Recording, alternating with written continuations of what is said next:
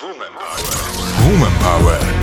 Egy nőportré Kutas Judittal az üzleti és a civil világból.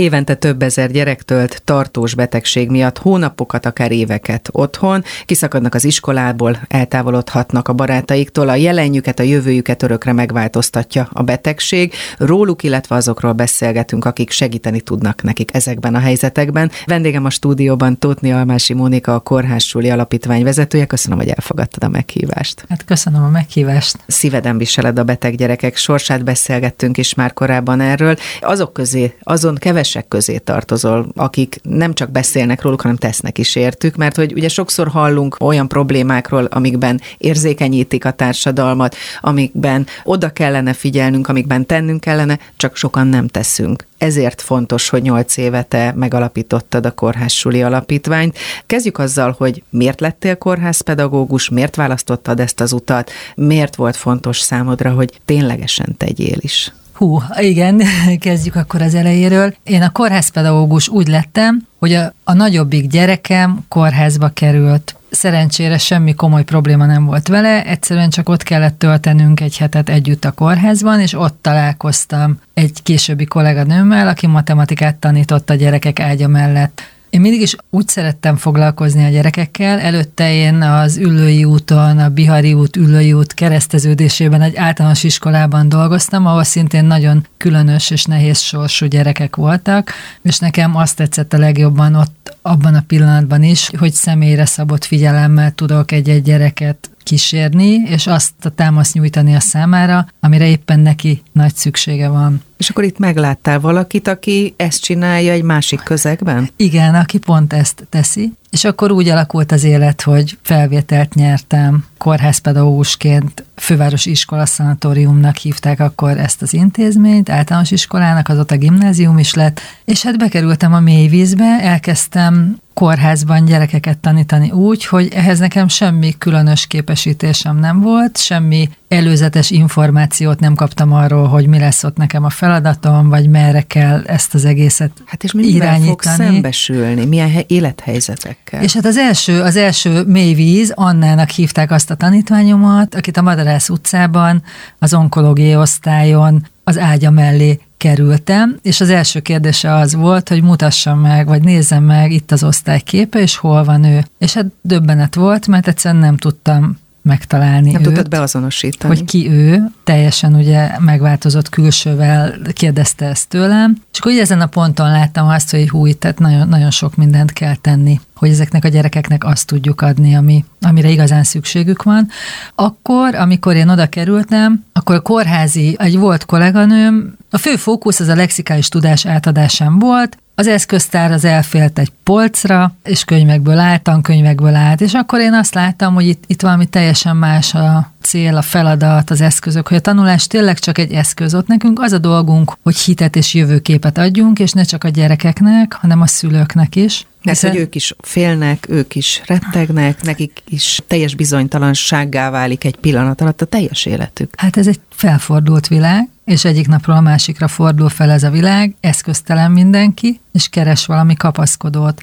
És akkor én ott elhatároztam, hogy akkor én, én akkor leszek ott az a kapaszkodó, aki behozza a mindennapokat. Miután Magyarországon a mai napig nincs semmiféle speciális képzés és továbbképzés azoknak a pedagógusoknak, akik ilyen helyzetbe kezdenek el dolgozni, elkezdtem külföldön utakat keresni, és találni szerencsére, illetve nagyon partner volt az akkori ott dolgozó egészségügyi személyzet, és elkezdhettem kitalálni, hogy hogy lesz, hogy lesz itt jó a gyerekeknek és a családoknak. Tehát a saját bőrödön megtapasztaltad, hogy mennyire nincs képzés, mennyire nincs tudás, valós tudás a könyveken kívül, és akkor elkezdted felépíteni ezt? Igen, elkezdtem felépíteni a saját rendszeremet ott, amit én úgy gondoltam, hogy szükséges, természetesen együttműködve a kórház mentálhigiénész szakembereivel, és a fő fókuszt, a, a lexikális tudást egyszerűen csak eszközként kezdtük el használni, és teljesen más perspektívát adtunk. Nagyon fontos volt a társaknak a behúzása ebbe a nehéz időszakba, az iskolába való visszailleszkedés segítése, illetve ott közösség alkotni azokból a bent lévő gyerekekből és szülőkből, akik utána egymás támaszai tudtak lenni. Elmeséltél egyetlen egy történetet, egy első élményedet, ami már nekem egyből facsart egyet a szívemen, és gondolom rengeteg hasonló, vagy akár sokkal nehezebb helyzettel is találkoztál. Honnan volt benned az erő ehhez, vagy honnan merítettél erőt? Az egyik azt gondolom, hogy, hogy van egy személyiségem, ami mindig a megoldást keresi, és minden helyzetben megpróbál egy következő lépésen gondolkodni, hogy hogyan lehet soha nem nyugszom azokba a dolgokba bele, amikor jelez a szívem, hogy valami itt nincs a helyén, és nem jó. Azt gondolom, hogy egy másik nagy ajándék az életembe, hogy könnyen tudok magam mellé embereket találni, így a kórházi dolgozók óriási segítségemre voltak, tehát csapatot tudtunk alkotni, célokat tudtunk kitűzni, és utána már csak az eszközöket, az utakat kellett hozzá megtalálni, ami persze most ilyen nagyon, nagyon, nagyon e- evidensnek tűnik, tűnik de, hát de hogy 8 tényleg... évvel ezelőtti időpillanatról beszélgetünk. Hát nem is a 8 évvel ezelőtti időpillanatról, hanem azt gondolom, én ott 16 évet uh-huh. töltöttem el az onkológiai osztályon, tehát ez akkor már közel egy 25 évvel ezelőtti időpillanat. Uh-huh. És akkor ott lépésre lépésre elkezdtem megváltoztatni az ottani rendszert, lett egy szobánk, aztán sikerült egy közösségi teret kialakítani a Madarász utcai kórházban, de egy ponton elérkeztem a falig, amikor azt láttam már, hogy itt többet nem tudok tenni. Közben bevezettük a rendhagyó osztályfőnöki órákat, ahol az orvosok partnerként eljöttek a gyerekek iskolájába, ott meséltünk a betegségről, aktivizáltuk az iskolai közösségeket, ott különben csodák történtek. Hogy befogadják ezeket a gyerekeket. Be és vissza, és hogy egész végig támogassák ezt a gyógyulási folyamatot, hiszen tényleg a legnagyobb szükség ezekben a helyzetekben arra van, hogy a mindennapi életnek a normalitásait meg lehessen találni, és ehhez meg külső segítség kell. Beszéljünk erről a falról is, amit említettél, hogy elérkeztél a falig. Mi volt ez a fal, és mit éreztél, hogyan kell akkor innen tovább lépni? A fal az volt, hogy ugye én egy általános iskolának voltam az alkalmazottja, aki ugyan kimondottan a kórházi munkára specializálódott, és az összes kollégám kórházakban dolgozott, de egy idő után már túl sok volt az én újításom és változtatási szándékom, tehát egyszerűen nem tudtam ott tovább változtatni a dolgokon, holott láttam, hogy a probléma ennél sokkal nagyobb. Ami a leges legjobban fájtott nekem, vagy úgy gondoltam, hogy nem tudok teljes munkát végezni, hiszen az eszköztáram a kórház falain belül megáll. Azt láttam, hogy ezek a gyerekek a kórházban még csak-csak pedagógus segítséggel vannak, de ugye ezt országszerte nem is tudjuk elmondani azért, hogy minden gyerek kórházban dolgozik kórházpedagógus, viszont ahogy kilépnek az ajtón, és azért a kórházi időszakot egy nagyon hosszú otthoni rehabilitációs időszak követi, akkor teljesen magukra maradnak ebben az egész helyzetben. Mind ők, mind a szülők. Ők és a szülők is. És a másik oldalon ott van az iskola, akik pedig eszköztelenek, és igazából nem is rátnak rá a beteg gyerekekre, hiszen ők egyéni tanrendben vannak, és tanév végén egy osztályzó vizsgán találkoznak. És egyre többször tapasztaltam azt ott a kórházban, hogy ugyan én mindent megteszek, ami az akkori tudásom szerint, amire képes voltam, de hogy nem találnak vissza utána, vagy egy jó részük nem talál vissza az életbe ezeknek a gyerekeknek és a családoknak. És akkor ez nagyon elszomorított. Azt gondoltam, hogy itt ők megnyernek egy győztes csatát, egy hősként befejezik a kórházi pályafutásukat, és utána egyből a sor végére kerülnek, egy légüres térbe, és az iskolába nem találnak vissza, és ugye ezt utána meg a társadalomba se tudnak visszailleszkedni. Tehát egy győztesből, az elsőből egyből a sor végére kerülve eszköztelenül várják, hogy mit hoz a jövő. Egy picit ahhoz tudom hasonlítani, amikor az ember megszüli a gyerekét, addig fölkészítik rá, és akkor otthon szembesül egy csomó mindennel, amire Innen de jó lenne, egyedül, hogyha, hogyha ott valaki segítene. És akkor így született meg a kórházsuli, az otthonra a megoldást, és hát azóta tényleg azt tesszük, amit módszertanilag a leges legjobbnak gondolunk. Ehhez mindig megtaláljuk a társakat, és egy óriási ívet futottunk be az elmúlt 8-9 év alatt több mint 1500 gyereknek segítettünk már a tanulásban, tesszük ezt önkéntesekkel. Az önkénteseink a kezdetben középiskolások voltak főként, most főként egyetemisták, akik házi tanítóként odaszegődnek ezek mellé a gyerekek mellé, és hát közben a tevékenységünk is teljesen kibővült, és átváltozott valamennyire. Hát nyilván alakult időközben. És ez a nagyszerű az ebben, ugye, hogy, hogy ezt így mindig az aktuálisan felmerülő igényekhez tudjuk nagyon rugalmasan változtatni. Ugye a fókusz a leges legelején a gyógyuló gyerekeknek a tanítása volt, támogatása, hogy ők visszataláljanak. Aztán menet közben ezt azért jól láttuk, hogy az iskoláknak is bőven szakmai segítséget kell adni, és támaszt kell nyújtani, hogy ők visszafogadóvá váljanak. Tehát felvettük ezt is a repertoárunkba. És hát lett egy következő lépés, hiszen én azt látom, hogy ez akkor fog megoldódni, hogyha ők a társadalom számára egy látható csoport lesznek, és ugye ők egyre többen vannak, és hiszen... akarom is kérdezni, hogy kik ők pontosan, milyen betegségekkel küzdenek, tehát hogy kik azok, akikről beszélünk. Azokról a gyerekekről, fiatalokról beszélünk, akik tartós gyógykezelés alatt állnak. Éppen a tavalyi évben sikerült a szakpolitikai lobby tevékenységünknek az eredményeként elérni azt, hogy kimondódott, hogy ki ez a csoport, tehát úgy hívjuk őket tavaly óta, hogy tartós gyógykezelés alatt álló gyerekek, tanulók, akik egy tanévben előreláthatóan 36 tanítási napnál többet fognak hiányozni. Ez egy nagyon fontos mérföldkő volt, hiszen amíg nem neveztük meg őket, és nem volt egy kategória, és nem magyaráztuk meg, hogy kik ők, addig nagyon nehéz is volt őket támogatni rendszer szinten és segíteni. Igen. Úgyhogy vannak, most már így látjuk őket, hogy vannak, és hát a számuk pedig elképesztően, számokat se tudunk pont ezért mondani itt Magyarországon. Nyugat-európai kutatások és számadatok szerint a tanuló populációnak a 10-15 százaléka érintett valamilyen betegségben. Ez nem azt jelenti, hogy annyian nem járnak iskolába, de hogy azért ez egy nagyon nagy szám, hogy minden tizedik gyerek valamilyen betegséggel küzd. Bekerült akkor a törvénykönyvbe ez a fogalom, de ez mit okozott, vagy mit tudott változtatni a mindennapokban? Ez az első lépés volt, és hát ugye mindig megyünk tovább, és a civil létünk megadja azokat a lehetőségeket, hogy nekünk nem kell alkalmazkodni, hanem, hanem amit mi jónak gondolunk, abban az irányban mi tudjuk törni az utat, és egy óriási lépés volt az idei évben, hogy a szakmai partnereink bevonásával megszületett az az irányelv, ami kimondottan ezeknek a gyerekeknek az oktatási rehabilitációs folyamatát támogatja, ez a pedagógusoknak íródott, a pedagógusoknak egy, hát egy protokoll, egy irány, hogy mi az, amit nekik tenni kell azokkal a gyerekekkel, azokkal a tanítványaikkal, akik évekig nem járnak iskolába. Egy oktatási rehabilitációs naplót kell nyitni, ahova oktatási rehabilitációs tervet kell készíteni. Nagyon fontos az a számunkra, hogy ez nagyon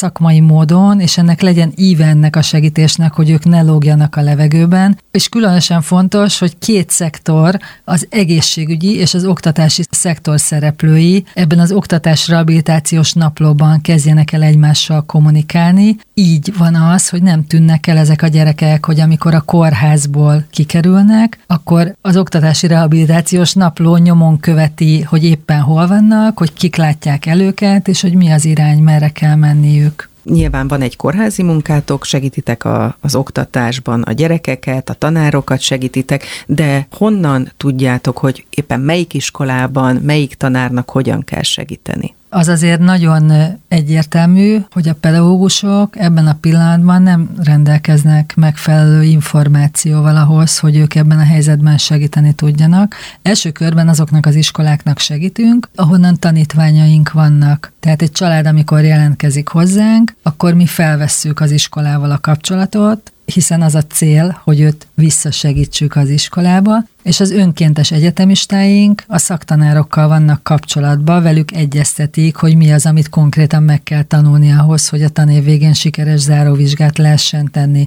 Tehát az első út az, hogy a velünk kapcsolatban álló gyerekek iskoláinak nyújtunk segítséget, de egy következő lépcsőfok pedig, hogy szeretnénk, ugye hát mindenhova nem érünk el, nincsenek minden iskolából Persze, tanítványaink, ezért szeretnénk a módszertani tudásunkat továbbadni, és ez lett a kórházsulinak egy következő területe, hogy módszertani anyagokat írunk, fordítunk, a tanárképző intézményekben vagyunk jelen kórházsuli kurzussal, és ezt a tudásunkat megosztjuk. Egy óriási lépés a mostani hónapunk, kiadtunk egy könyvet, az a címe, hogy Kórházból suliba. Ez a kiadvány egy ausztrál kiadványnak a lefordított és magyarra, a magyar viszonyokra átültetett változata, ami kimondottan pedagógusoknak szól és szülőknek, és néhány alapbetegséget, vagy a leggyakoribb betegséget nagyon röviden magyarázza, és nem csak elmagyarázza, hanem egy cselekvési tervet ad, hogy mit kell egy osztályfőnöknek tenni, hogyha egy aszmás tanulója van, vagy egy epilepsziás problémával küzdő tanulója van, mit tudnak tenni az osztálytársak. Ezek mellett a nagyon konkrét és fizikai állapotokra vonatkozó útmutatás mellett a mentális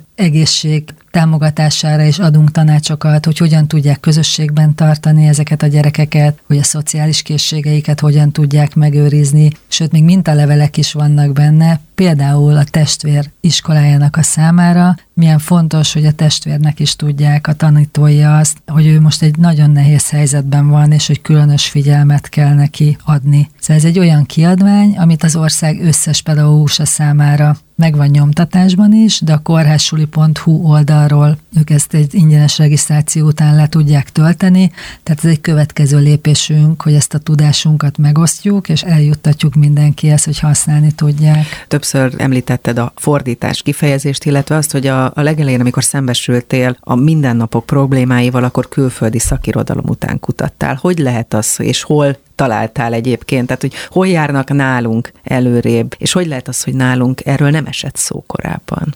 Hát talán onnan indul az egész probléma, és ezen azért most már nagyon sokat dolgoztunk, és azt látom, hogy ez változni fog, hogy a kórházpedagógia nem volt eddig része a magyar köznevelési rendszernek. Tehát ez így sehova nem volt besorolva. Ez egy első lépcső. Ugye most már kezdjük látni, hogy vannak beteg gyerekek, tehát a beteg gyerekek mögé ellátórendszert kell tenni. Ez nagyon szépen lépésről lépésre különben jó nagy munkával a háttérben, de változik, és akkor ez egy sikertörténet. Igen, úgy látom, hogy optimista vagy, hogy büszke vagy az elért eredményekre. Nyilván ez egy hosszú út. Hát ez 25 év, azt gondolom, igen, hosszú út, de közben most így kezd egyszerre beérni minden, így virágba borul a fa, és nagyon hiszek abban, hogyha, és ezt tapasztaljuk, hogyha mi valamerre elindulunk és megyünk, akkor mindig megtaláljuk azokat az eszközöket és társakat, akik ebben követnek. Ezt természetesen nem egyedül tesszük, hanem a társ szervezetekkel és a társszektoroknak a, a szakembereivel együtt hiszen ez egy közös munka, és közösen tudunk célt elérni. Amit mi teszünk, hogy felvállaljuk azt, hogy mi összefogjuk ezeket a szervezeteket, és egy picit megyünk az élen, és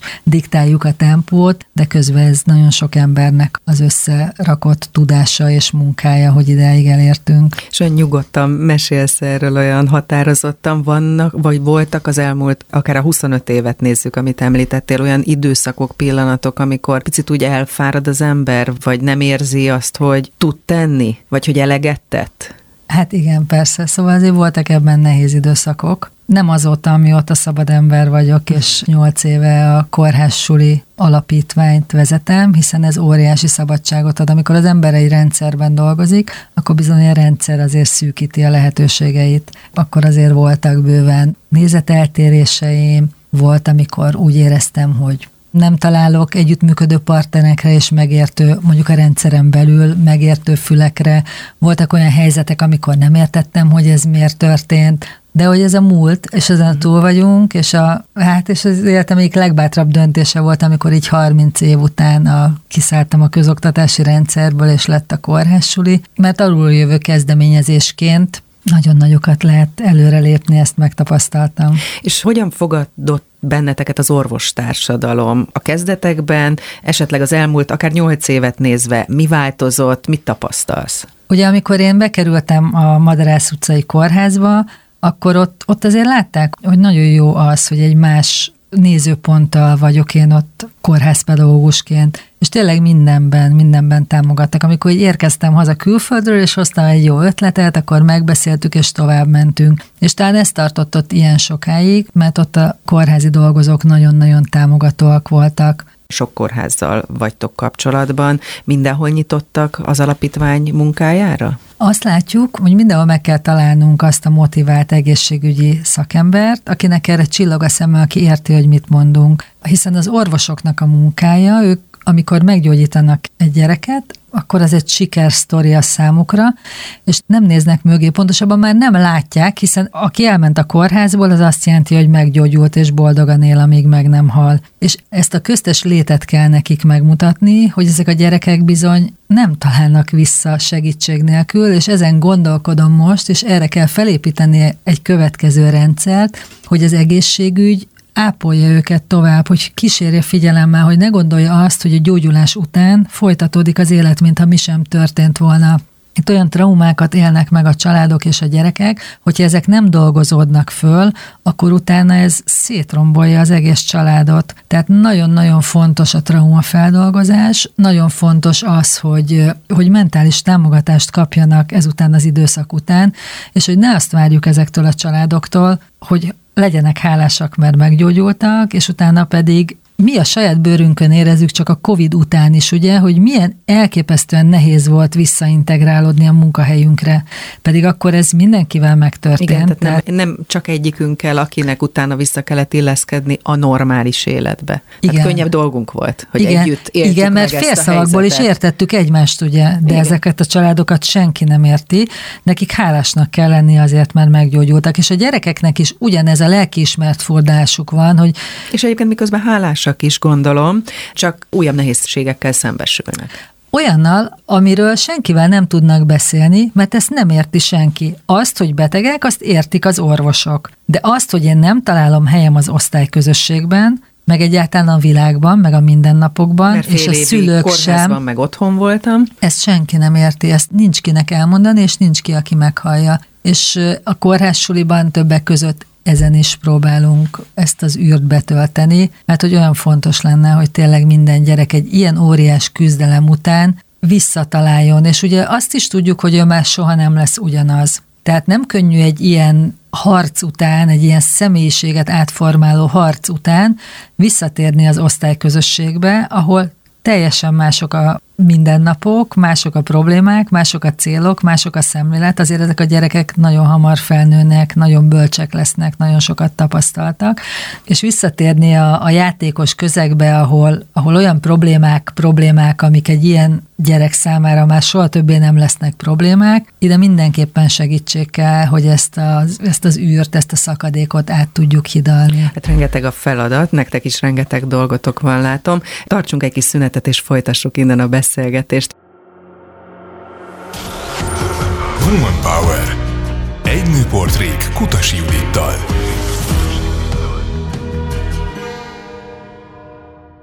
Már is folytatjuk a beszélgetést Tótnia Almási Mónikával, a Kórházsuli Alapítvány vezetőjével, a mikrofonnál pedig Kutasi Judit. Ott hagytuk abba, hogy rengeteg feladat, megszámlálhatatlan feladat előtt álltok, még annak ellenére, hogy mennyi eredmény sikerült az elmúlt nyolc évben elérnetek, mind törvényileg, mind az egyes szereplők segítésére vonatkozóan. Azon gondolkoztam, hogy azért többnyire a segítő szerepkör valahogy a nőkhöz kapcsolódik. Hogy ezt te mennyire tapasztalod a mindennapokban, és mi állhat e mögött? Hát ezt százszerzalékosan tapasztalom. Hogyha csak a kolléganőimet nézzük, akkor mindenki nő a csapatban. Hogyha egy önkéntes képzést nézünk, ahol fél évente körülbelül 150 önkéntessel kezdünk el új, újonnan dolgozni, hát 5 fiú, 5-6 fiú van körülbelül. Ez különben jól tud így lenni, mert alapvetően azért ez a női létünknek az egyik célja, ugye a család, a segítés, a másokról való gondoskodás. Szóval ez így szerintem rendben van, hogy főként nők vannak ezen a pályán, és ők azok, akik ebben segíteni tudnak. Azt is látom, hogy a nőkből jön főként az empátia, a nőkből érkezik az egyszerre sokfele tudok figyelni, sokfelé tudom osztani a szeretetemet és a figyelmemet. Ez nem jelenti azt, hogy azért néhány férfi nem jön jól a csapatban, de hogy szerintem ez egy picit a világ rendje. Ha már az önkénteseket említetted, mit látsz rajtuk? Miben formálódnak? Hogyan alakulnak? Miután hozzátok kerülnek? Hiszen van bennük gondolom egy segítő szándék, de, de ők is szembesülnek azzal a világgal, amivel sok évvel ezelőtt te szembesültél, ahonnan indítottuk a beszélgetést. Az önkénteseink elképesztően fantasztikusak, ilyenkor egy-egy képzés után mondjuk azt, hogy jó, jó kezekben lesz a világ, hogyha ilyen fiatalok a jövő generációja. Hány évesek, akik veletek hát együtt fő, dolgoznak? Fő, főként egyetemi hallgatók, tehát ilyen 18-tól 25 éves korig körülbelül, illetve hát vannak középiskolásaink is, akik akár 14-15 éves kortól vannak már, nagyon felkészítjük őket a munkára, tehát ez egy nagyon fontos dolog. Ez nem lehet őket odaengedni egy kórházban egy súlyos beteg gyerek ágya mellé. Nem, nem, de egy, egy picit, igen, egy picit rendbe raknám ezt a mhm. kórházsuli nevet. A kórházsuli inkább a betegség és az egészségnek a Áthidalása? Az, az áthidalása, igen, meg inkább arra, arra vonatkozik ez a két szó, mert mi alapvetően azért nem a kórházakban dolgozunk ezekkel a gyerekekkel, hanem otthon, az otthonlét ideje alatt. Persze miután rugalmasak vagyunk, visszamegyünk a kórházba is, hogyha ő a kórházban van, de mi nem a kórházi létre fókuszálva segítjük őket, hanem otthon. De gondolom abban a pillanatban, hogy a, a beteg gyerekkel kapcsolatba kerül az önkéntes, szóba kerül az, amin a gyerek átesett, akkor már erre valahogyan reagálni kell. Ja, hát természetesen, igen, igen. A képzésünk úgy van fölépítve, ez egy, hát évekig dolgoztunk rajta, és még a mai napig is formáljuk, hogy végig átveszük a beteg gyerekek, mit gondolnak, mit éreznek, miben más ez a tanulás, mi történik a családban, hogyan változik meg a család dinamika. Innen... Miről beszéljünk, miről ne beszéljünk, kérdezzük ennek, kérdezzük arról, hogy mit élt át. Mind, mind, mind erről, mindről beszélünk, és nagyon fontos még, hogy van egy rész, ami meg csak róluk szól, hogy milyen egy jó segítő, hogyan tudunk határt tartani, mikor gondoljuk magunkat sikeresnek, hogyan kommunikáljunk jól. Tehát a képzésünknek egy nagy része a közös gondolkodás velük és róluk, hogy ők hogyan tudnak jó segítők lenni, hogy ők biztonságban legyenek ebben a munkában, Miben hogy jól érezzük magunkat. Hát a határtartás a legnehezebb szerintem még felnőttként is, kell tudni nemeket mondani arra, amit igazán szívből nemnek érzek, de mégis igent mondok ki a számon, és utána elkezdem magam rosszul érezni abban a helyzetben, és utána az egész kapcsolatom szétcsúszik egy rosszkor kimondott igen miatt. Hát a legalapvetőbb dolog például a mai világban ez az állandó és mindenhol jelenlét, amikor elérhető vagyok száz csatornán keresztül a nap 24 órájában. És ha ezeket a csatornákat ők megnyitják a tanítványaik felé, akkor utána már nagyon nehéz azt mondani, hogy én most nem válaszolok egy üzenetre, ami érkezett a messengeren, vagy bárhol, tehát ilyesmikre, vagy, a, vagy hogy hogyan tudnak a szülőkkel határokat tartani, amikor egy frusztrált szülő, aki szintén magányos és egyedül van, az egyetemistában a, a beszélgető partnert kezdi el látni, azt a segítőt, aki hozzá is érkezett, hogy hogyan lehet ezt nagyon kedvesen áthidalni, és azt mondani, és fókuszálni a feladatra, hogy ő a gyerekért van ott, és neki is a tanítására van ott.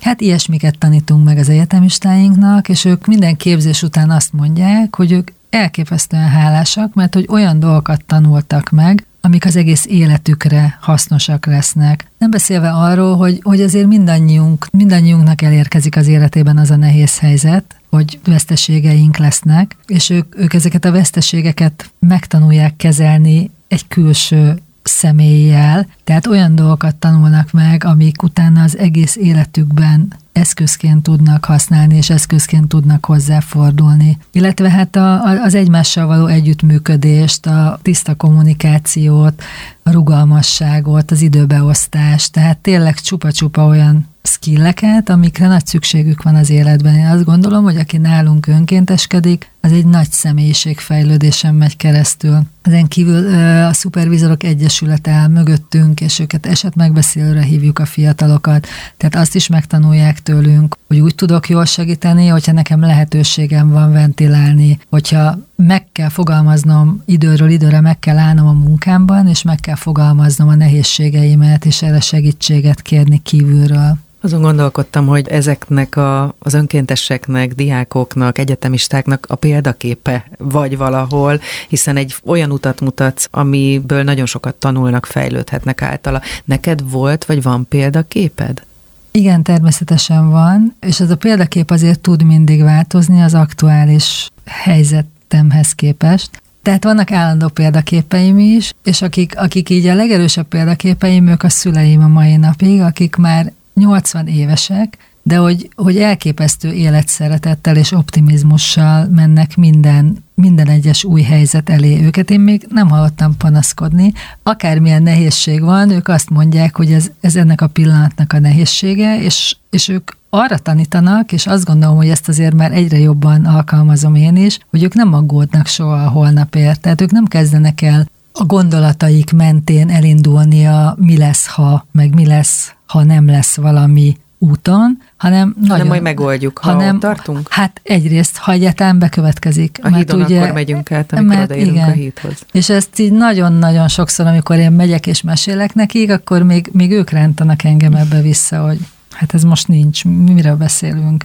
És azt gondolom, hogy ez egy, ez egy óriási erőt adó dolog, és tényleg az életre, ez egész életre erőt ad. Mennyire adtad át, ugye felnőtt gyerekeid vannak már, ezt a fajta szemléletet a gyerekeidnek? Én azt gondolom, hogy ez megvan bennük, és ez nagyon klassz. Itt szoktam mondani, vagy szoktuk beszélgetni a férjemmel, hogy hogyha mi holnaptól nem lennénk, akkor teljesen biztosak vagyunk már abban, hogy a gyerekeink állnak a lábukon, és hogy ők elindultak a saját útjukon. Vannak természetesen nekik is nehézségeik, kanyarok az életükben, de hogy, de hogy egy ilyen biztos cölöpökhöz tudnak visszanyúlni, azt, azt látom így az ő életükben. Most már ugye túl vagy azon a bizonyos időszakon, amikor a munka és a magánélet küzdelmeit éljük meg nőként, hogy kicsi gyerekek mellett dolgozni, megosztani a figyelmet, és hogy mikor melyiket sorolja az ember első helyre. Hogyan emlékszel vissza erre az időszakra, és milyen életet élsz most jelenleg? Ez nagyon érdekes, mert hogy igazából minden időszaknak megvannak különben a maga nehézségei. Az egyiken túl van az ember, és utána jön a következő. Ugye én most azt az időszakomat élem, meg a férjemmel is azt az időszakunkat éljük, amikor kirepültek a gyerekek, és meg kell tanulni ketten újra csapatot alkotni, hiszen kiesik egy csomó olyan feladat, ami a gyerekekkel, amit most mondtál, hogy a logisztika, a mindennapok. A, a mindennapok, az ő nehézségeik, az ő problémáik, a, a háztartás, egy komolyabb háztartás vezetése. Tehát ez már nincs. Viszont van az ember, én most 55 éves vagyok, tehát az életemnek abban a szakaszában vagyok, amikor még nagy energiákkal úgy gondolom, hogy még egy ilyen utolsó hajrában tudok még egy ilyen véghajrát futni. Valami nagyot alkotni? Hát vagy, vagy legalábbis így még, még összegyűjteni minden energiát, mert hogy ezt meg nagyon fontosnak gondolom, hogy mielőtt az ember elmegy nyugdíjba, azelőtt minél magasabbra fölturbozza az életenergiáját, a kapcsolatait, hogy legyen honnan elindulni majd lefelé. És hogy most megvan ez a szabadságom, de hogy itt is azért egyensúlyt kell találni, hogy ez ne tolódjon el a munka fele, hanem megmaradjanak azért azok a kiegyensúlyozó dolgok, és a család azért mindig a fókuszba tudjon maradni. Te mennyire vagy egyébként tudatos így az életed irányításában a mindennapokban? Tehát ezt így mindig előre eltervezel egy időszakot, vagy egy ilyen jellegű dolgot, élethelyzetet elemzel, hogy most ez van, ez a feladat, ez a jövő, vagy azért van, hogy sodródsz? Hát minél idősebb az ember, azt gondolom, minél több tapasztalatom van, beszélek magamról, egyre tudatosabban igyekszem tenni a dolgaimat, és egyre többet próbálok magamnak is visszaadni, hiszen azért az elmúlt időszakban nagyon sokat foglalkoztam, ugye amikor az embernek kicsik a gyerekei, akkor a családja van, a gyerekek vannak a fókuszban, aztán van egy idő, amikor a munkája, és szerintem nagyon fontos, hogy hogy vissza tudjunk töltődni, illetve hogy igazán megismerjük magunkat, hogy ki vagyok én, a csomó-csomó szerepem közül melyik az, ami, ami csak magamnak van, és csak az én szerepem, amit én, én még szeretnék megtapasztalni és kifejleszteni. És erre pedig tudatosan kell időt szenni, hiszen azért nagyon el tudnak sodorni a mindennapok. Igen, hát igazad van, mert miközben az ember futja a napi köröket, és viszi a gyereket edzésre, iskolába, intézi a mindennapok dolgait, eszébe nem jut ezen gondolkodni. Igen, de amikor meg Hogy ki vagyok én. Igen, az csak azt érzi, hogy ki vagyok én, de nem ki vagyok, hanem hogy már, már, már az utolsókat vagyok, rúgom. De hogy, de hogy közben ez pedig egy nagyon izgalmas út, amikor elkezdjük újra megismerni magunkat, vagy ránézünk magunkra, és, és elkezdünk valami egyensúlyt és békét találni, Azért, hogy majd a következő feladatom, én azt gondolom a családom felé, már az, annak a bölcsességnek a továbbadása, amit én most megkapok például a szüleimtől, így tudom majd őket támogatni az ő jövőjükben, hogyha én egy stabil, kiegyensúlyozott, példamutató ember tudok lenni a számukra. Ha visszatérünk még egy picit a munkavilágába, és a Kórházsuli Alapítványhoz, amit nyolc éve alapítottál, és azóta felfejlesztettél, fogalmazzunk így. Budapesten egyértelmű a tevékenységetek. Hova, meddig tudtok eljutni országhatáron belül? Teljesen az egész országot lefedjük, minden megyéből érkeznek hozzánk segítségkérések, amire gyúrunk és amire dolgozunk, hogy azért a személyes kapcsolódásoknak van a legnagyobb ereje, tehát vidéki egyetemeket is igyekszünk bevonni, hogy azok a gyerekek, akik vidéki egyetemekhez közeli falvakban, településeken laknak,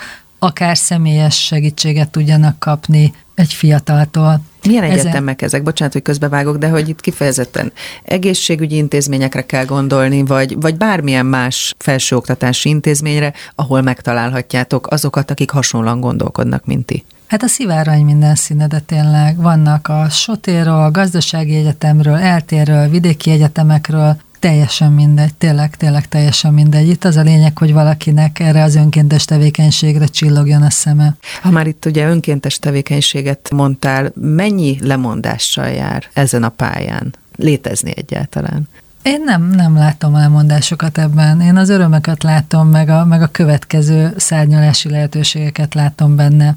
Biztos ellemondás, ezzel még nem gondolkodtam. Én, én ebből töltekezem. Nagyon jó embereket ismerek meg, mindig, mindig lehet változni. Én nagyon szeretem, hogyha nem ugyanazt kell csinálnom folyamatosan, sőt, én ezt tudom unni is, hogyha ugyanazon az úton kell járnom, és ez egy óriási lehetőség számomra, hogy régen a pedagógusi énemet fejlesztettem, aztán most pedig egy picit egyfajta cégvezetői skilleket kell összeszednem, és meg kell, meg kell néznem azt, hogy hogyan tudok egy szervezetet mozgatni, és hogyan, mi, milyen, milyen kompetenciákat kell, és milyen más területeket kell összeszedni. Tehát, hogyha megnézem, hogy a, kezdtük tényleg ketten ezt az egész munkát, aztán hárman, négyen, most már komoly szervezet van mögöttünk. Hány fővel dolgozol most? Éppen most van egy szervezetfejlesztési tanácsadó nálunk, és kérdezte, hogy hányan vagyunk, és akkor hát mondom, hárman vagyunk, főállásban hát hárman vagyunk, és akkor így elkezdett kérdezgetni, és a végén azt mondta, hogy én egy 600 fős szervezetnek vagyok az élén, így, így lett a három főből 600, ugye ebből azért már az önkéntesek, a szülők, a család, a kórházak és mindenki benne van, ami óriási lépés lett, és amit régen egyedül csináltunk, hogy most le van egy kommunikációs csapat mögöttünk, van egy kolléganőm, aki kimondott az adományszervezéssel foglalkozik, hiszen, hiszen adományokból élünk, magánadományokból és a céges támogatásokból, pályázatokból, tehát hogy így szépen elkezd szétszálazódni az a csomó-csomó feladat, és én igyekszem azért a szakmai fejlődéssel és a szakmai jövőkép mutatással foglalkozni, amellett, hogy közben ennek a csomó embernek a munkáját összefogom és irányítom. És az a napodból hány órát veszel? Hát vannak stabil pontjaim a héten, amik az enyémek járok jogázni, járok egy filozófiai kurzusra, tehát ezek ilyen masszív pontok, amiket, amiket nem, nem adok föl. Aztán persze igyekszem a férjemmel időt tölteni, igyekszem a hétvégéimet nem belefolyatni, de azért hétvégén vannak az egyetemista képzések, meg a kitelepülések, tehát azért ez így nem teljesen fekete-fehér, de erre nagyon törekszem. Amit nehezebb megállítani, azok a gondolataim. Ugye hiába, ha elmegyünk biciklizni együtt, az nagyon szuper, de az nem jelenti azt, hogy közben nem gondolok egy következő tennivalomra, vagy éppen egy, egy, egy dolognak a megoldására ebben nem vagyok olyan jó a gondolataimnak a megállításában, tehát itt, itt még valahova fejlődni. Beszéltél arról, hogy egy hány fős szervezetet irányítsz közvetve vagy közvetetten.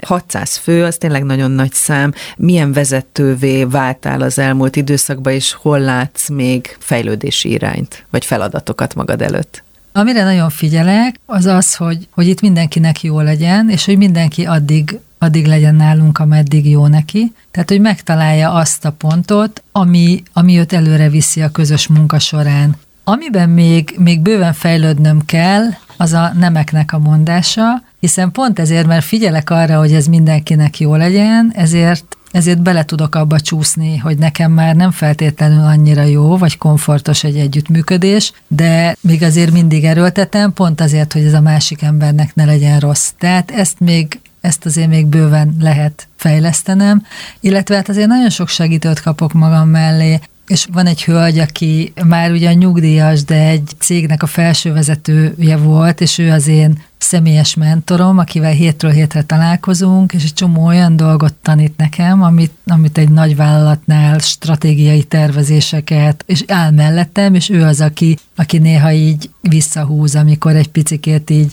Mindent egyszerre szeretnél Igen, csinálni? hát így túlszárnyalnék, illetve amikor, amikor így nem tudok nemeket mondani, akkor, akkor ő így megállít, és azt mondja, hogy akkor most ezt gondoljam végig, hogy így ez most meddig vihető, és akkor álljunk meg, állítsuk meg azt, ami már tovább nem működik. Hogyan látod, hogyan viszonyulnak az emberek az alapítványokhoz, egyáltalán az alapítványi munkához hozzátok? Mit tapasztalsz? Hát akik, akik már hozzánk érkeznek, Hát ők, ők érintettek, ők valószínűleg hálásak. Ők, igen, ők hálásak. Azt látjuk, hogy a céges szemléleteken még lehetne formálni egy picikét, és ezen, ezen dolgozunk is, hiszen ez egy nagyon kulcs dolog, hogy megtalálni, hogy egy támogató mi az, amit ad, és mi az, amit kapni szeretne, és hogy ezeket hogyan tudjuk összehangolni, hogy egyikünknek se legyen terhes ez az együttműködés, ezen azért nagyon dolgozunk. Azt pedig látom, és ezt nagyon jó szívvel látom, hogy a civil szervezetek viszont nagyon együttműködőek, hogy vannak olyan kiemelt civil szervezetek, akik azért vannak, hogy a többi szervezetet támogassák, itt elképesztően jó képzések vannak, nagyon jó együttműködési lehetőségek vannak a különböző civil szervezetek között, tehát én ezt egy fejlődő, folyamatosan fejlődő civil társadalomnak látom, és azért nagyon fontos ennek a támogatása, mert hogy olyan problémákra és olyan lukakat tudunk mi betömni a társadalom palettáján, amik, hogyha nem lennénk, akkor ott, ott az az óriási űr látszana. Ha újra kezdenéd, vagy újra kezdhetnéd, akkor mindent ugyanígy csinálnál, vagy most már a mai tudásoddal, eszeddel lenne, ahol azt mondanád, hogy nem így, hanem valahogy másképp kellene, vagy kellett volna. Amit szerintem másképp tennék, hogy amikor elkezdenek megérni bennem gondolatok, vagy így elkezd, elkezd a csengő szólni, hogy ez így már nem jó, akkor így hamarabb venném a bátorságot ahhoz, hogy erre hallgassak és tovább lépjek. Hogy azokat a félelmeket, ugye a félelmeink nem hagynak minket tovább lépni bizonyos helyzetekben, és ezért még azt az áldozatot is vállaljuk, hogy benne maradunk a számunkra nem jó helyzetekben ezeket most már, de valószínűleg ide is el kell érni, tehát nagyon nehéz ezt nem így csinálni, mert ehhez oda kell érni az embernek a személyiség fejlődésében, hogy rögtön reagáljon arra, ami nem jó. De hogy azt hiszem, hogy igen, hogy nem, nem tolnám olyan sokáig azt a szekeret, ami már elképesztő energiákkal megy csak tovább, hanem elengedném és indulnék egy másik úton. Azt mondtad, hogy komoly terveid, céljaid vannak még, hogy most vettél egy újabb lendületet és mész előre. Mik ezek a tervek, célok? Hova szeretnél eljutni? Hát a kórház én az a, az a legnagyobb vágyam, hogy amire én nyugdíjba megyek, addig azért ez a helyzet rendeződjön. Tehát addigra a társadalom lássa ezeket a gyerekeket,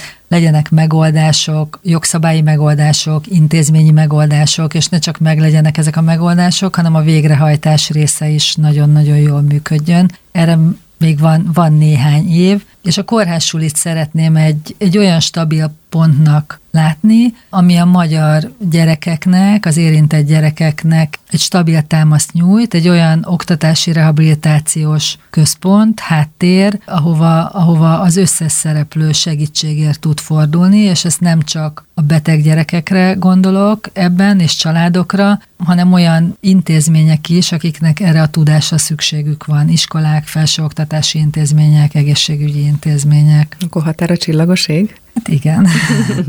Így legyen. Köszönöm, hogy itt voltál. Hát én is köszönöm, hogy ezt elmondhattam. Tótné Almási Mónika, a Kórházsuli Alapítvány vezetője volt ma a vendégem, és persze legközelebb ismét egy nő tart velem, akivel érdemes lesz beszélgetni, illetve akitől érdemes lesz valamit megtanulni. Kutasi Juditot hallották. Woman Power. Egy nőportré Kutasi Judittal az üzleti és a civil világból. Az első magyar podcast portré sorozat különleges nőkről, férfiaknak is. Rádiós megjelenés. Hétfő egy nő a Trend FM-en, az FM 94.2-n. Woman Power.